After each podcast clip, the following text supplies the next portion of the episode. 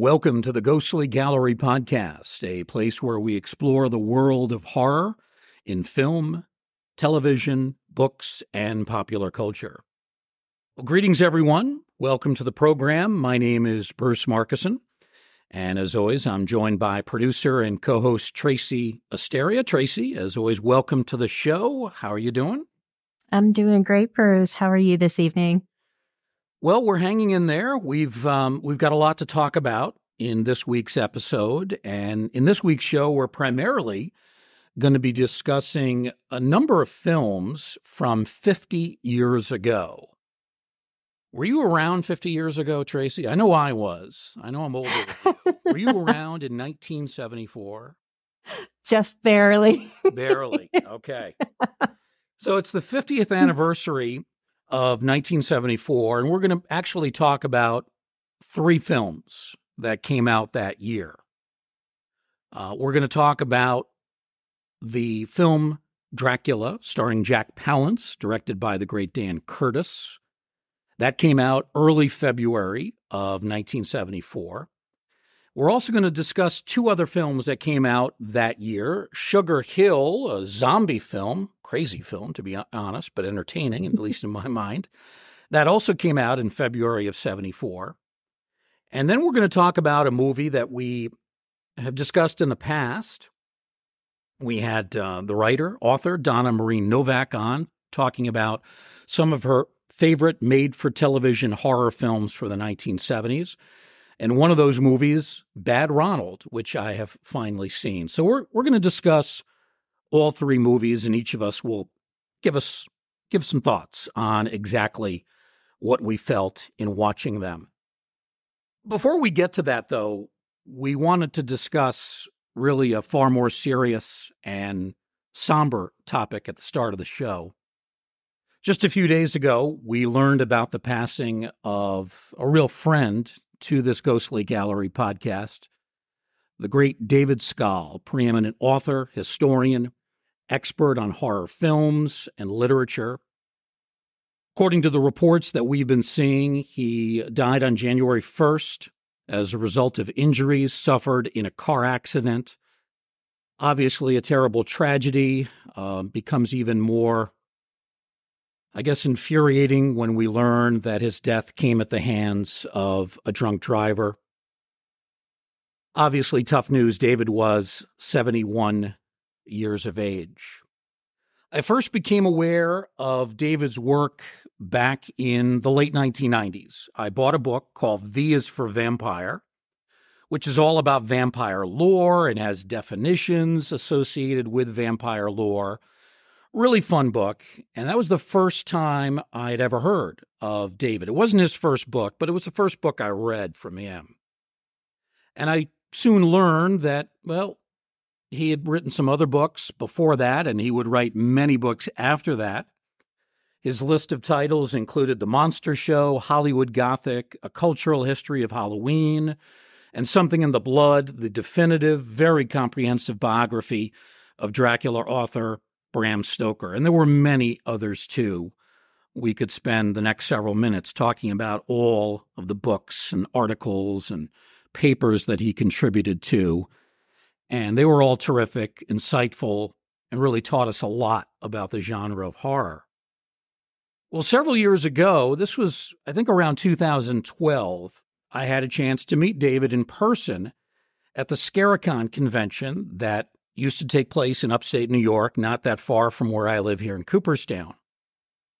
And uh, he spoke uh, on a wasn't a panel. He was actually the only speaker, and he of course was able to carry it by himself very well. He spoke about the impact of the groundbreaking year of 1931, when Dracula came out, Frankenstein came out. Toward the end of the year, Dr. Jekyll and Mr. Hyde. And I was really captivated by his speaking style and his insights uh, into horror. He said things that I'd never really, really thought about. And then later visits to Scare-A-Con, I ended up going to that event pretty much every year while it existed. And during one of the follow up visits, I had a fortunate opportunity to interview him as part of a convention panel.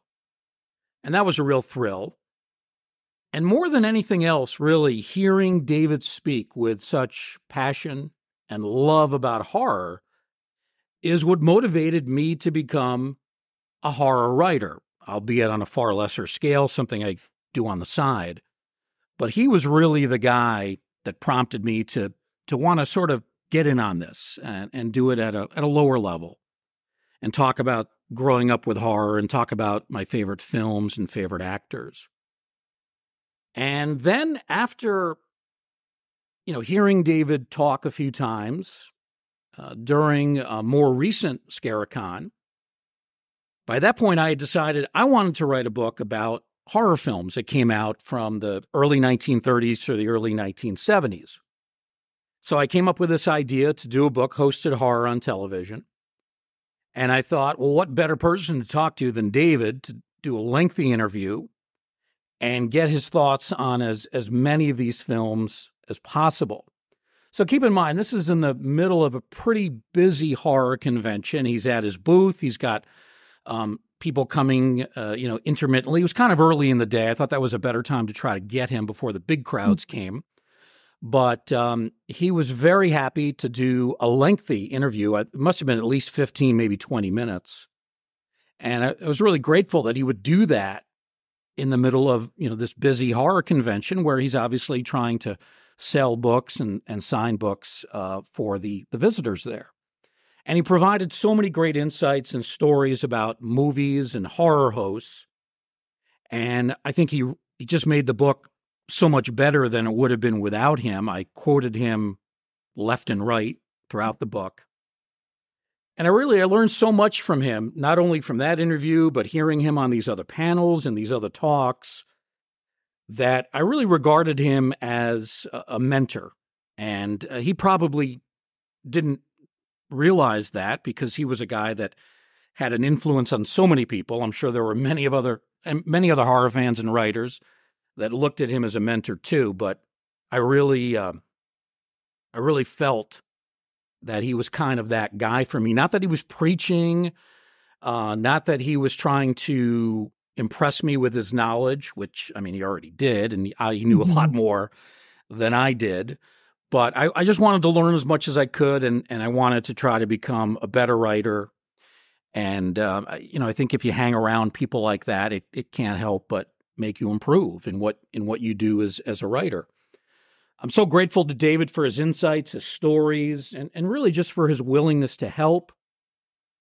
And additionally, um, I'm thankful, as I know you are, that he was able to join our podcast last October he did uh, really a great preview of Halloween and its history.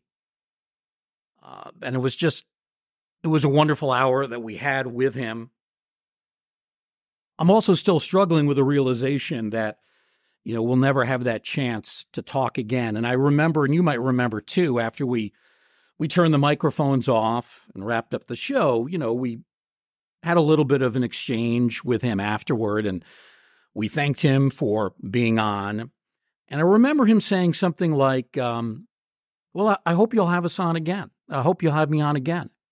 That's right. And I thought, you know, wow, that was, that would be great. I'd love to have you on, you know, many times. And I was thinking that, you know, we might have him on, you know, two, three times a year, maybe even more mm-hmm. if he if he was up to it. And uh, it's obviously tough now knowing that that's not going to happen. Um, one of the other things that's a bit of a struggle is um, knowing that he had more in him. He was in his early 70s, but I don't sense that he had any intention of retiring. Uh, I think he had more books and projects in him. I think he was a guy that would have would have written and traveled for as long as his health would have permitted, and his, his health seemed to be pretty good. Um, I know you had just the one chance to talk to him. Um, any any thoughts that you might have, Tracy, on um, on David and and that that opportunity we had back in October? Oh, absolutely. Um, although I only had that brief interaction for just a little over an hour, David was a wealth of knowledge just is superb and to talk about his projects and just his inspirations from how he got to be where he wanted to be in his life and just his his love of horror and the different traveling places that he wanted to go to with his family. And you could just hear in his voice the passion that he had for what he did. And, you know, it, it's, it's a tragic thing to learn of this. And, it's it's quite sad. It's it's sad for all of his friends and his family and the people that he had such a great influence on. Well, there's no doubt, Tracy, he is going to be missed by so many within the horror community. Uh, I think he really helped us better appreciate horror films and literature. He increased our enjoyment with both his written and his spoken mm-hmm. word. Let's not forget about all the uh, DVD commentaries that he did. And during our interview back in October, he talked about the DVD that he did for uh, the Tod Browning uh, films, uh, including. Freaks and some of those other great films that came out in the 1920s and 1930s. And uh, he was very passionate about that, but he, he could speak and write both so beautifully, so well. While we'll miss him greatly, I guess we can console ourselves a little bit, a little bit, in knowing that we have this great body of work that he has left behind. All these books, these articles, uh, these recordings. Um, thank you, David, for all that you did for the community of horror. It's um, it's something that we're never going to forget. We're going to continue with this edition of the Ghostly Gallery podcast in just a moment. Stay with us.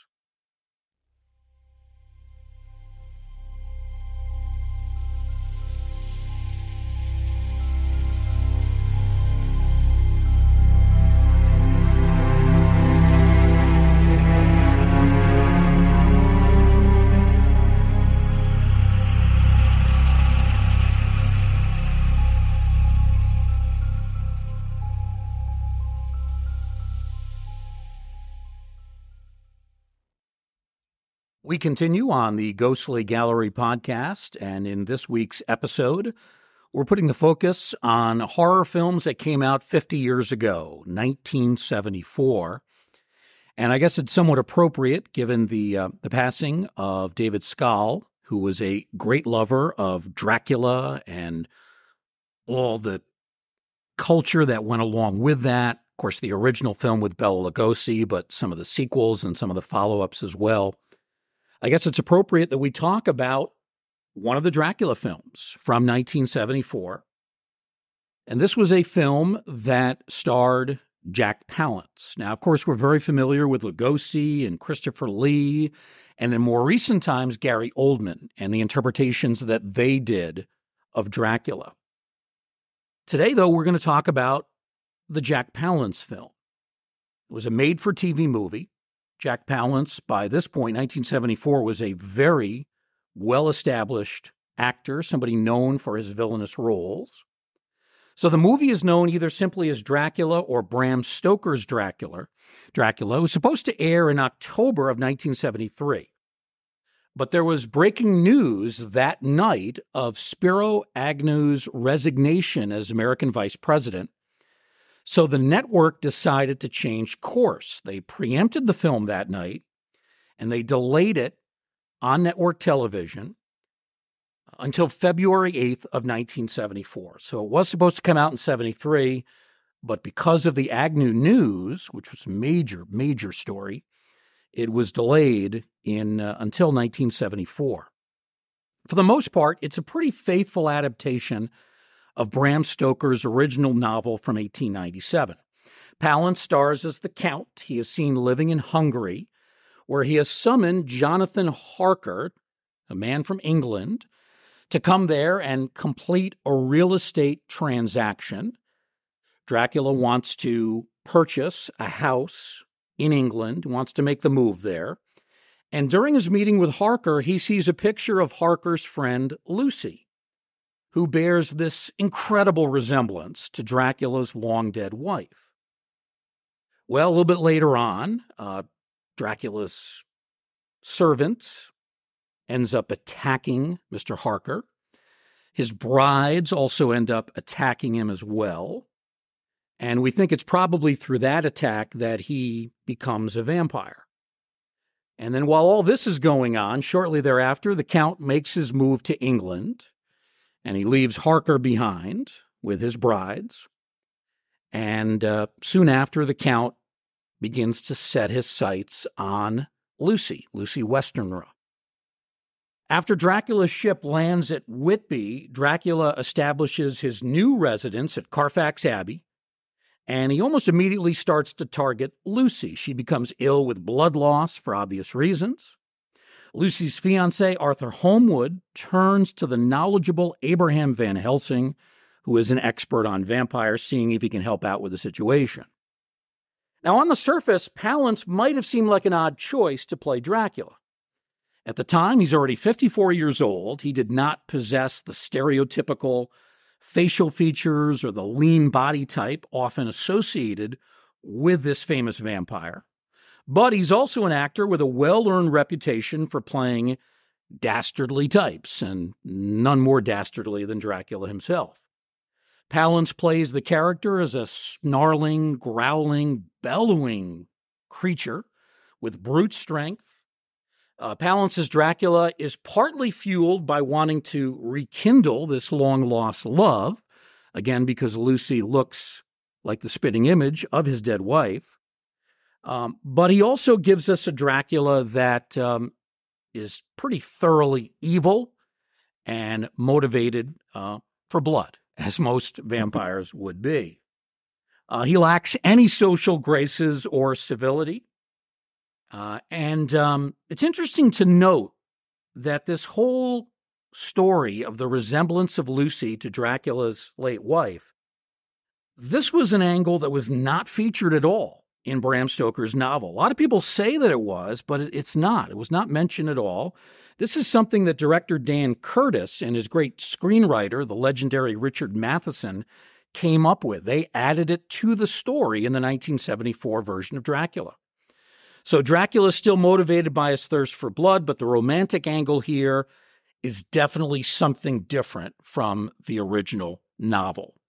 So that's kind of what's going on in the film. Those are some of my initial comments. Tracy, mm-hmm. let's hear some of your thoughts on Dracula from 1974 with Jack Palance.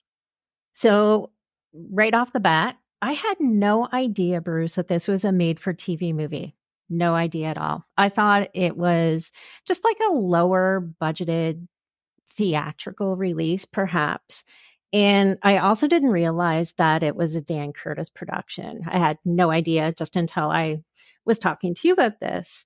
But you know, after watching it this weekend, I gained a better appreciation for this movie. And it wasn't just like another Dracula movie to me. Um, I've always really liked Jack Palance. And, you know, the first exposure I've had with Jack Palance was years ago when I was in high school. I watched a movie called Shane. And that was the first time I ever saw him. And, you know, it, what a strong stage presence that that man had, both physical and emotional. And he's just an expert at playing like that greedy character. And when it was called for in this role of Dracula, no exception. Like, hands down, he was pretty darn awesome. so, those were my initial thoughts of this. So yeah. it, it really held my attention for sure. You know, we think of him in, in more recent years. It's not that recent. It's late 80s when he did City Slickers and uh, mm-hmm. he won an Academy Award for that as a supporting actor. Um, I remember first hearing, you know, Jack Palance's Dracula. That just doesn't fit. doesn't seem right. Even though he's great at playing the villain, he just doesn't have the look. But then when you watch this movie, Tracy, he's surprisingly athletic. Mm-hmm. And even at six foot four inches, 200 pounds, he moves real easily. In one scene, he discovers that Lucy has been staked in the heart in the crypt in which he's being kept. And this spurs on an extreme temper tantrum. I mean, he's just bellowing and screaming. And, you know, at the hands of a less skilled actor, maybe it doesn't come across realistically, but with him, it did. Mm-hmm. And then in another scene, he does hand to hand combat with Van Helsing and Holmwood. And he handles the fight scene really capably. He's, you know, especially for somebody who's in his mid 50s, that he's able to do this. And here's the really remarkable thing he showed such aptitude for handling this role that he actually received several later offers to reprise the character in sequels. And he apparently was not interested. Now, he was a method actor. And according to Palance, he was so engrossed in playing such an evil character that kind of disturbed him. He felt like I'm getting a little too close to this this character. I I, I don't want to get that close to him. Mm-hmm. And that's one of the reasons he apparently turned down uh, future roles. So this was his sole appearance as the Count, um, but he certainly nailed it in, in just about every way. One thing we should mention his lone turn as Dracula was quite influential. There's a comic book, The Tomb of Dracula, that actually based its visual imagery of the vampire on Palance's physical appearance in the movie. Oh, interesting. Yeah. So if you look at that comic, especially from the 1970s, mm-hmm. yeah, it looks a lot like Jack Palance. Jeez. Now, Palance is great here, but there are also some other really good contributions. The character of Van Helsing is played perfectly by veteran British actor Nigel Davenport. And I should mention that he looks an awful lot like one of today's actors. Uh, Ted Levine from Monk played the uh, captain. Um, I kept seeing Nigel Davenport, and I I kept you know waiting for him to start talking like Ted Levine because I just thought they were uh, spitting images of one another. Uh, that aside, though, Davenport plays the part of Van Helsing just about perfectly. Confidence, toughness, bravado. Um, he really makes a, a great second lead in the movie. Now, you kind of hinted at this when you said going in, you didn't expect a lot from the film in terms of mm-hmm. budget. You found out it was made for TV movie. And maybe some critics will deride this version of Dracula for that. Um, but it, to me, looks like a theater presentation. It's another example of the very fine and quite underrated work of director Dan Curtis. Curtis, of course, who we've talked about on past shows, best known for his creation of Dark Shadows and later direction of films like Trilogy of Terror and Burnt Offerings. Mm-hmm. And as with many of his movies, Curtis here is able to create a stylish presentation. It has beautifully filmed outdoor shots and lavish period interiors as well. One of Curtis's strengths was his ability to create mood and atmosphere, supplemented by a very good musical score from his friend uh, Bob Cobert. Bob Cobert did the music on Dark Shadows, uh, Trilogy of Terror, many of Curtis's films. Um, and certainly we have that proper mood, we have that atmosphere, uh, we have the appropriate amount of creepiness. All of that is here in this uh, version of Bram Stoker's Dracula. It's really a fine film, one that has never received the publicity of the Lugosi and Lee movies, or the Frank Langella film from 1979, or the Francis Ford Coppola version that came out in 1992. That's the one with Gary Oldman. And that's actually a movie that you can kind of tell was heavily influenced by Dan Curtis's effort from 1974. I think it really deserves recognition as one of the better Dracula adaptations of the last 50 years. Uh, I give it three and a half stars, three and a half stars for 1974 uh, version of Dracula. What do you think? How how would you rate this one? You know, I thought it was a really great movie. Um, it I, I would have loved to have seen Jack Palance do another version of Dracula if he would have been up for it. Um, you know, I just I'm going to give it a three and a half stars as well. I just, I think it was really good. It was a totally different spin from the regular type Dracula. And, you know, I would really recommend that people watch it if they haven't had that opportunity yet. And just kind of while I was doing a bit of research, something I, that I had no idea. One of Dracula's wives was played by Sarah Douglas. I had no idea. I didn't even really recognize her.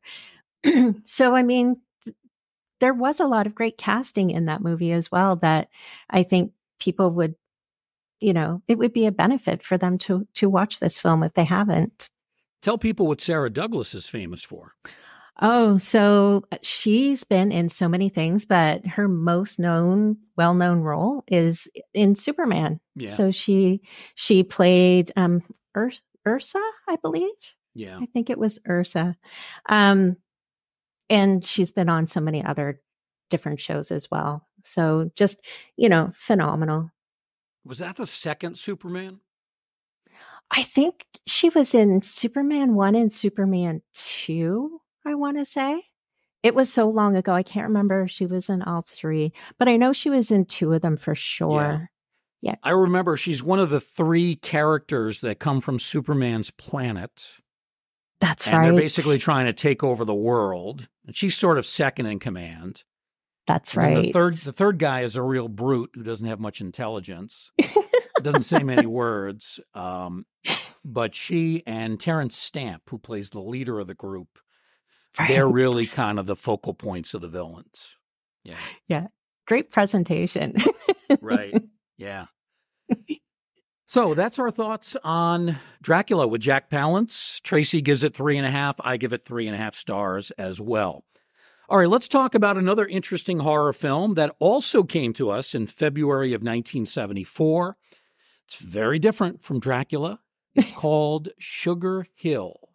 So it premiered in American theaters right around the same time that Palance's Dracula appeared on network television. And it's an example of the blaxploitation genre, which was really becoming prominent in the early 1970s. That genre mixes with horror. Uh, Sugar Hill came out two years after Blackula, which became the first of the blaxploitation horror movies. And for those who aren't real familiar with blaxploitation, this was kind of a subgenre of movies that came out. It started, I want to say, early 70s, primarily black casts. Often the black characters are the protagonists, white characters are the villains. Uh, and a lot of people have mixed feelings on black exploitation. Um, the the good thing is that it gave black actors an opportunity to star in these movies because many of the times, most of the cast, or probably in some cases, all of the cast, uh, were African American. But then on the negative side, sometimes these movies they were cheaply made. They promoted some racial stereotypes. They might have put the black characters in in a more positive or heroic role, but sometimes they did so still with extreme uh, stereotypes. Mhm. So there is that kind of racist element to them. So there's a mixed feeling about black exploitation. Some of the movies I think very artfully done, others maybe not as much. I think Sugar Hill is probably somewhere in between. Now the plot of this movie is really outrageous to put it mildly. Sugar Hill is the name of the lead character. More specifically, her real name is Diana Hill, but she's been given this nickname. She's a photographer living in Texas who seeks revenge against local gangsters for murdering her boyfriend.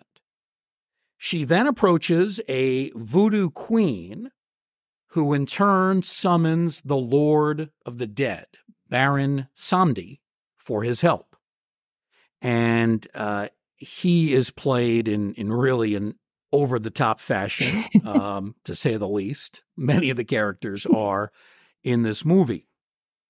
In exchange for Hill's soul, Baron Samedi unleashes an army of zombies to take out the gangsters one by one. Interesting thing about the movie, in creating the look for the zombies, director Paul Maslansky really took kind of a different approach, at least from other directors of that time.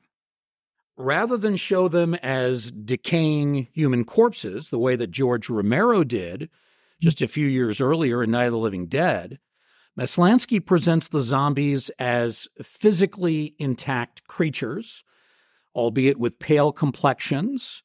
And a lot of times they're filled with cobwebs too to kind of add to the effect. Um, they act as if they're in a trance, but they have great physical strength and they're not they're not really decaying in front of us. As the film itself explains, these revenants are the preserved bodies of slaves who were brought to America from New Guinea. Uh, they're really more like the Living Dead style of Revenant that we saw in a film way back in the 1930s. That's White Zombie with Bela Lugosi. So here Maslansky decides to go against the recent trend that we saw with George Romero in Night of the Living Dead, and he gives us uh, kind of a throwback zombie. And I think really in this case, uh, the choice is pretty effective because these zombies are essentially assassins. They have to be kind of alert and they have to be able to move fairly quickly and be strong, and all of that is evident. So it, I think it kind of works with the storyline. So those are some initial thoughts on Sugar Hill. Let's get your opinion, Tracy. What did you think of the movie? So I have never heard of it until you you mentioned this movie. Um, I really needed to put myself in the frame of mind that this this film is 50 years old and from the early 70s. So it was a much different time. So it kind of goes along the lines of like some of the language was like a little bit you just you had to remember it was a different time so it was a little bit off-putting until you kind of got into the swing of the whole movie but once i got past that it it was fun it was a fun storyline um you know, the ultimate revenge of Sugar Hill. Um, you know, I thought it was very interesting. The lead character, um, Sugar Hill, she's very strong lead, calm, cool, and calculating, and they never made her appear weak at all. Not once did I feel bad for her at all because, you know, she kicked butt and uh, mm. I kept rooting for her as she took her revenge one by one. yeah. One of the things I thought that was kind of weird, Tracy, and the first time I watched this movie, and it was a little confusing, in every scene in which she is about to unleash the zombies who are going to kill one of the gangsters, mm-hmm. she has a full afro. And then in all the other scenes, she has, I'm guessing it must have been a wig of some kind, mm-hmm. lighter colored hair, straightened hair, and she really looks completely different. And obviously, this was done intentionally by mm-hmm. the director, Maslansky, but it really gave us two different looks. When she's she's going into killer mode, mm-hmm. she's got the the large afro, which was very common for the time period. And then in the other scenes where she's just talking to people and and not on the verge of you know killing someone, uh, she has the the far different hairdo. It, that was kind of it's kind of weird. Um, I the, uh, like I said, the first time I saw it, I'm like, wait a minute, is this two different women, two different characters? And I realized exactly. no, it's the same one. so yeah, it was that that was kind of a strange decision, didn't you think? Yeah, I thought it was a little bit different. You know, it took me like, you know, a few minutes to kind of put those pieces together. But I I don't know if it was done for the purpose of kind of like you have like the normal character version and then you have like ramped up you know, vengeful killer voodoo version. But I thought it was really interesting. And the point you made about the zombies too, well, it's on my mind. That that that was a pretty interesting choice. Definitely when you think zombies, that's not what I think of at all. Yeah. Um the cool little silver colors that they put over the the zombies' eyes. I thought that was a great choice to kind of differentiate them from your typical zombie. Um, and the lead zombie, like the voodoo guy, um, Baron Samedi, played by Don Pedro Colley. I think that's how you say his name. Um, yep. Man, he was so comical and just like over the top. Um, yeah. Just, I thought that was just every time I saw him come onto the screen, I just kind of like, yeah, okay, something bad is really going to go down. yeah. Well, when he yeah. first meets Sugar Hill and he speaks, there's kind of this echo to his voice. Like he's speaking right. over a sound system of some sort. And um, you could tell he really relished playing this this character. I mean, he he is completely over the top. Yes, and uh, it does it does bring some comment. I don't know if this was intentional. I don't know if this is what the director wanted, but it's certainly what Don Pedro Colley delivered. We should mm-hmm. mention the name of the lead actress who played Sugar Hill. Her name's Marki Bey. And as you mentioned, she really gives this character a determined feel. Uh, she's willing to go head to head with this evil Morgan, the leader of the murderous gang. And he is played by veteran actor Robert Quarry, who was the same guy who played Count Yorga in the two vampire movies from the early 70s. Uh, I'm a big fan of Quarry's work. I think he was a really, really good character actor.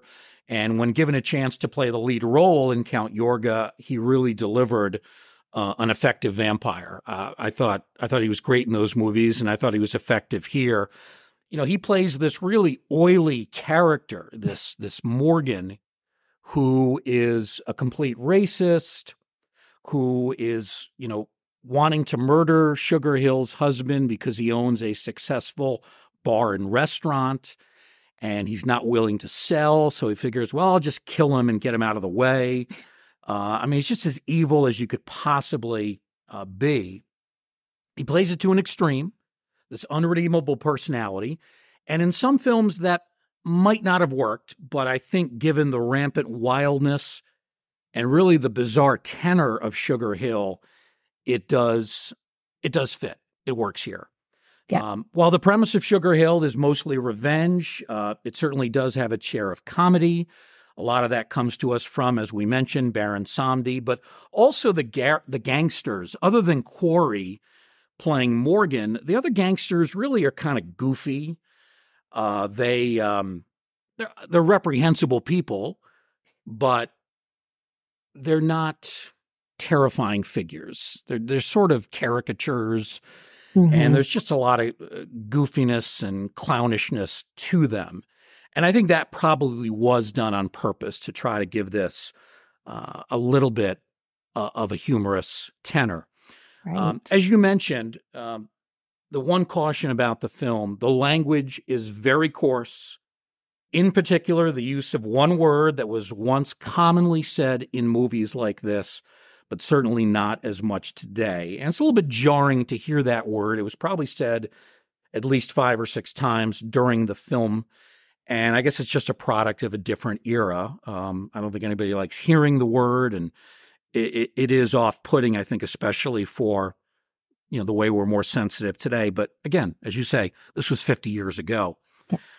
All in all, in combining black exploitation with campy horror, I think Sugar Hill presents an unusual film formula that's surprisingly entertaining, even if it is a little dated in, in terms of not only the coarse language, but you know some of the expressions of the time. I mean, they I heard the word dynamite about three times at the beginning of the movie.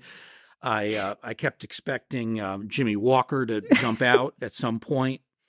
Uh, but all in all, it's a fun movie, one that's not to be taken too seriously. Um, it's not a great movie in a lot of ways, but it is fun. It is entertaining. I'll give it three stars for Sugar Hill.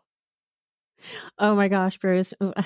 Yeah, I had that same feeling when I heard the dynamite. I think within the first three minutes of the movie, it, it was just used over and over. And, you know, the the gangsters definitely, you know, I totally agree that they were different comical kind of like bumbling type characters that you just wouldn't suspect for gangsters. Um, it was such a quirky movie. It was really quirky. Um, not one that I just would have ever have thought to put on a watch list. Um, but all in all, the storyline was pretty cool. It really was. Um, and you get the chuckle every once in a while and the strong lead character. Um, I'd probably have to rate it at a two and a half stars though. So not quite a three, but two and a half. Pretty good. I still recommend that people watch it. Um, you know, especially for the new generation of horror lovers coming up. so many old great movies, you know, you know, get get your feelers out there and test those waters. Yeah. You know, I think Tracy, the one thing that maybe it lacked was some kind of a twist at the end. You know, you see Sugar Hill with the aid of Baron Samedi, one by one, they're knocking off all these characters. Mm-hmm. And they're doing so almost too easily and somewhat predictably. There, there wasn't there wasn't really that um, kind of double whammy that we saw at the end. Oh, you know what, Bruce? Actually, you know what? There was one little freaky twist that I was just kind of like, oh, that's okay. interesting. When she was supposed to sell her soul to Baron Samedi, yeah. it wasn't her. She gave she gave away the girlfriend of the lead gangster, which I was like, huh, that's pretty yeah. interesting. That's true. Yeah. Um, yeah. yeah. I guess a small twist there. Tiny little um, one. yeah. I, I, just, I would have liked if um, maybe the Baron and Sugar Hill had faced a little bit more resistance in in in doing their acts of revenge. Just to yes. make it a little bit harder, you know. But uh, all in all, um, entertaining. Uh, it's only about an hour and a half. Um. It's it's one of those films I think you need to see at least once as a horror fan. So Tracy gives it two and a half stars. I'm slightly better at uh, three stars for uh, Sugar Hill from 1974. All right, Tracy, that leaves us with one more movie from 50 years ago to talk about. And it's a film we did discuss in our recent podcast with author Donna Marie Novak. Bad Ronald, also a made for TV movie like The Dracula with Jack Palance. This movie is very different from both Dracula and Sugar Hill. These three movies could not be any more disparate.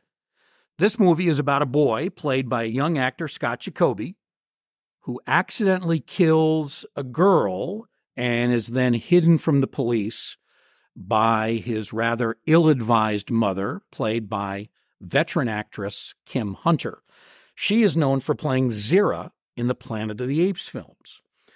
So I bet a lot of horror fans, when they saw this movie, they said, oh, that's what Kim, Kim Hunter looks like. Because they'd always seen her in Planet of the Apes with the makeup. She was one of the chimpanzee characters. So they got to see what Kim Hunter really was like. Now, most of the reviews that I've read of Bad Ronald have been favorable. People have called it a cult classic. And I mentioned to you while ago, I had never been able to watch this movie. I, I couldn't find it online, at least for free. And given my cheap nature, that was something, you know, I, I didn't want to pay for the movie. But thanks to you, Tracy, you sent me a link that contains a lot of old films. And I was finally able to watch this back in December, just before the holidays. So, as mentioned, Scott Jacoby plays the lead, Ronald Wilby. He's a teenage boy. He's picked on mercilessly, bullied by other people in his school. And after he's been kind of bullied at this informal pool party, he's walking home. He accidentally runs into a girl on a bike. And then she begins to make fun of him too. So, I mean, wherever this kid turns, he just gets verbally abused. So he gets angry. He pushes her. She falls, accidentally hits her head on a rock, causing her death. This is um this is a manner of death that we would see in films for a lot of years. I don't know how realistic that is. Um, I mean, it seems to me you'd really you really have to slam yourself into a rock to just die right away. I mean, it, I think so. Yeah, but th- this was a common trope that was used in films, and this girl suddenly dies. Ronald didn't mean to do it. And instead of, you know, calmly assessing the situation, he panics, buries her body, who knows where. And then he rushes home to tell his mother, Elaine, again played by Kim Hunter, about what he has done. So Elaine, rather than, again, calmly trying to figure out what we need to do, she also panics and concocts this crazy plan for Ronald to hide in a secret part of the house behind a wall. So that way, when the authorities eventually come looking for Ronald, and you know they're going to, they're not going to be able to find him. So this nutty plan works for a while before Elaine has to go to the doctor for what seems to be a relatively routine procedure where we're never exactly told what's wrong with her. Is it a heart condition? Is it something else? But she fully expects to undergo the procedure and be able to return home. But that doesn't happen. She dies in the hospital. Ronald does not know this, and he actually wonders why she hasn't come home for several days. Then all of a sudden, some family is coming through looking at the house. And that's when Ronald realizes the house is being sold. There's going to be a new family there. Obviously, something has happened to his mother, and I think he overhears that conversation. Uh, either I can't remember whether it's the family talking about the new family or somebody else, mm-hmm. but he hears that yeah, his mother died in the hospital, which he is shocked by. Now, this new family has a couple of young daughters, and that only leads to more inevitable trouble for Ronald. So I'd heard a lot of good things about the movie going in. But I do have to say, Tracy, I came away a little disappointed. Like a lot of the made for TV movies from the early 70s, Bad Ronald comes across pretty cheaply, kind of crude, very little atmosphere or visual appeal, certainly in contrast to something like Dracula that we talked about earlier. Mm-hmm. I really wanted to have sympathy for the character of Ronald. You know, here he is, a, a kid who was bullied. Um, when I was in school, I was bullied to a lesser extent. A lot of kids were, and it's it's a tough thing to look at, especially when you've been through it yourself. Mm-hmm. So I wanted to I wanted to like Ronald, but he he makes so many stupid decisions, like burying the girl, and then going along with his mother's crazy plan and then he's stalking one of the daughters from the new family that moves in. I mean, it's just one mistake after another. And the, the, the decisions he makes are so stupid, it, it kind of defies belief. I mean, I guess there are some people that would do things the stupid. I had hoped Ronald would be a little better than that. Yeah. I thought to myself, why didn't he just leave the house? After he learned of his mother's death, run away, head out of town, and try to get a fresh start somewhere else. Did he really think he could continue to in, uh, live, you know, perpetually in this compartment, not a decent living place, tucked behind a, a secret wall. I mean, how long was this going to go on for? so these were some of the problems uh, that I had with it. Um, I haven't heard your thoughts. I suspect you maybe like the movie a little bit more, but what'd you think? What'd you, uh, how would you characterize Bad Ronald? Oh my goodness. So out of the three movies, Bruce, this this is the the first one that I watched out of the three.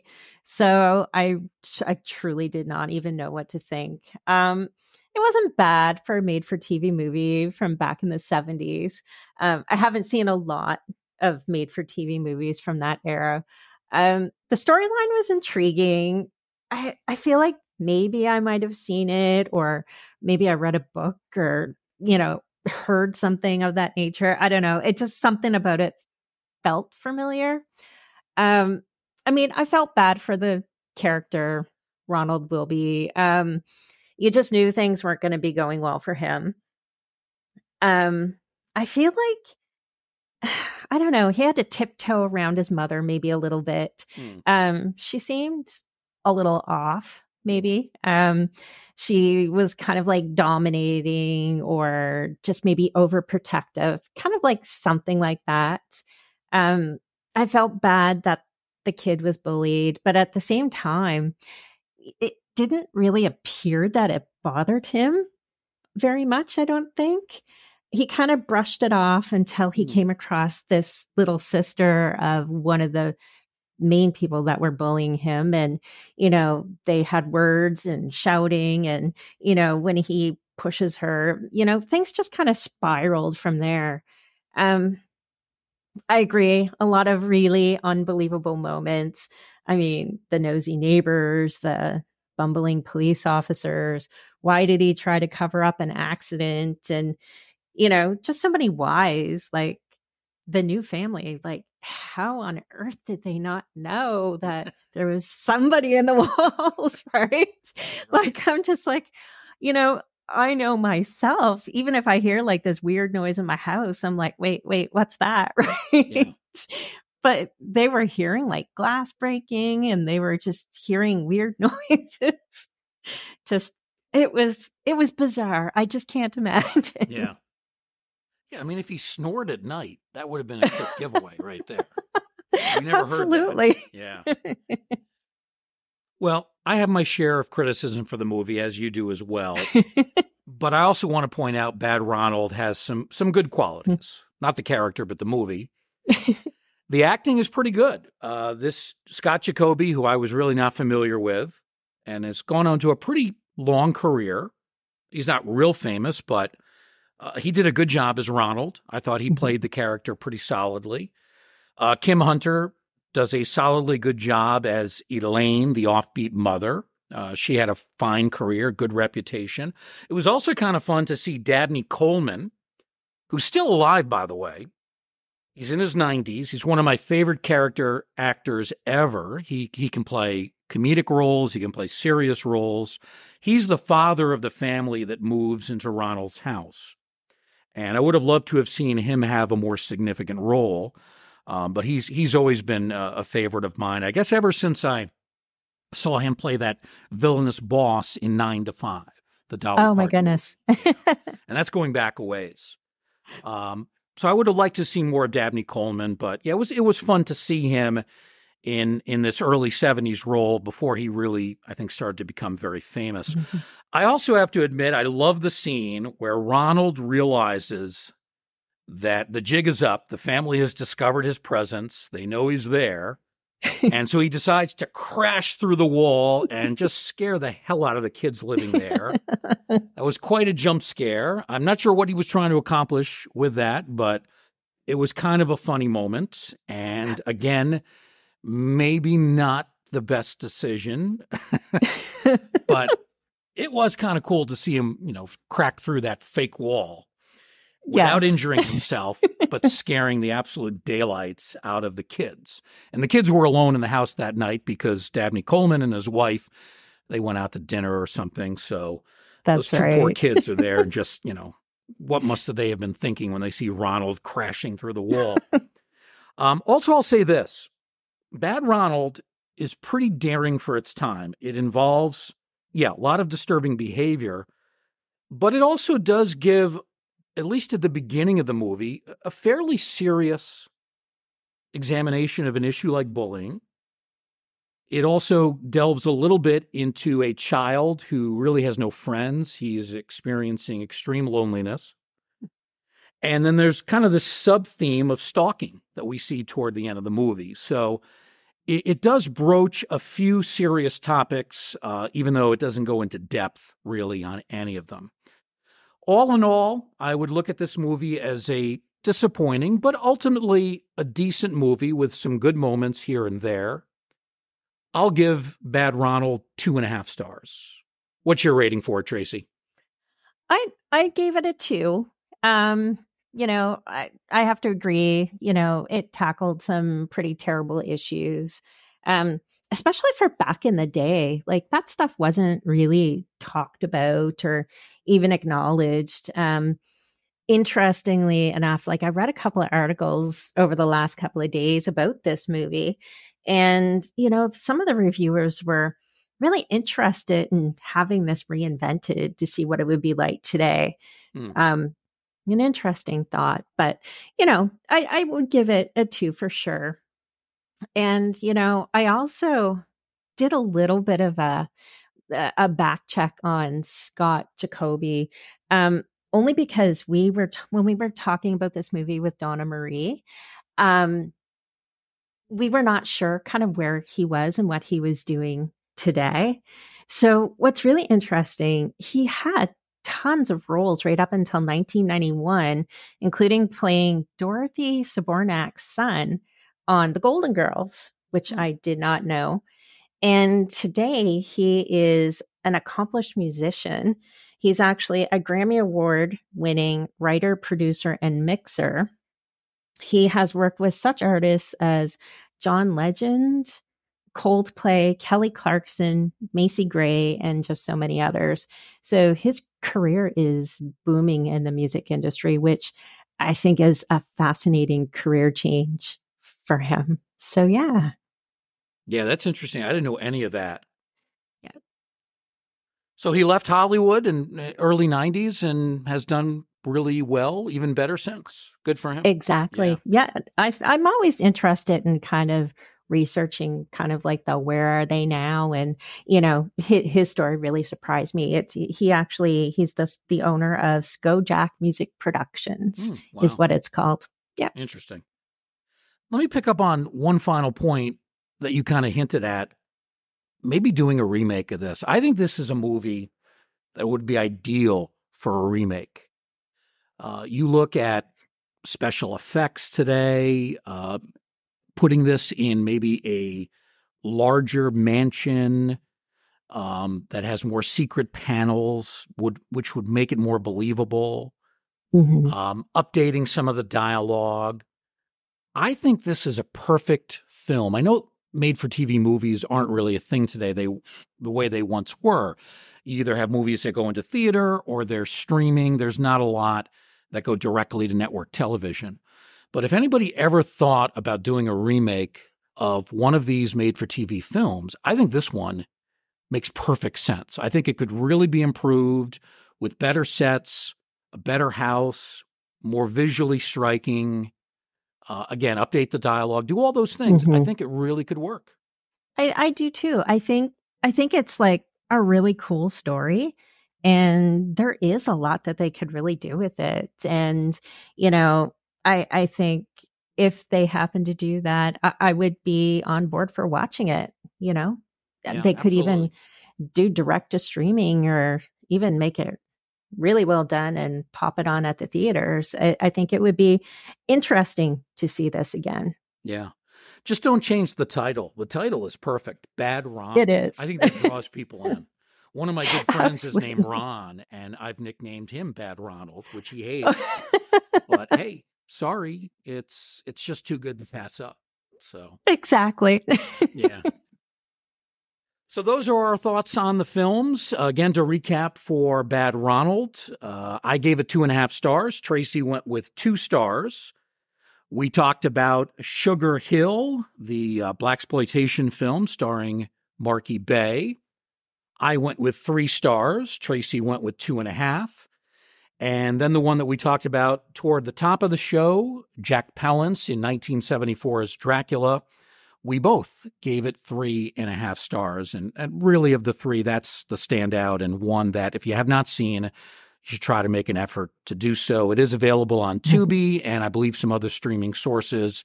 And it's one that gets a fairly regular airplay on uh, various uh, TV channels. Uh, I think it's been on Turner Classic in the past and it's been on uh, some other mainstream locations as well.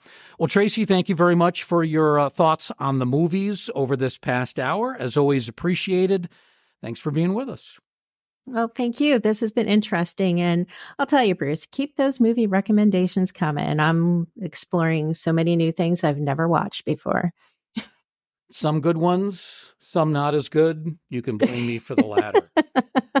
For Tracy Asteria, I'm Bruce Markusen. We uh, are very thankful that you have joined us for this edition of our Ghostly Gallery podcast. As always, we appreciate you joining us in this Museum of the Macabre, and we hope that you'll be with us for the next edition. Join us right here in the Ghostly Gallery.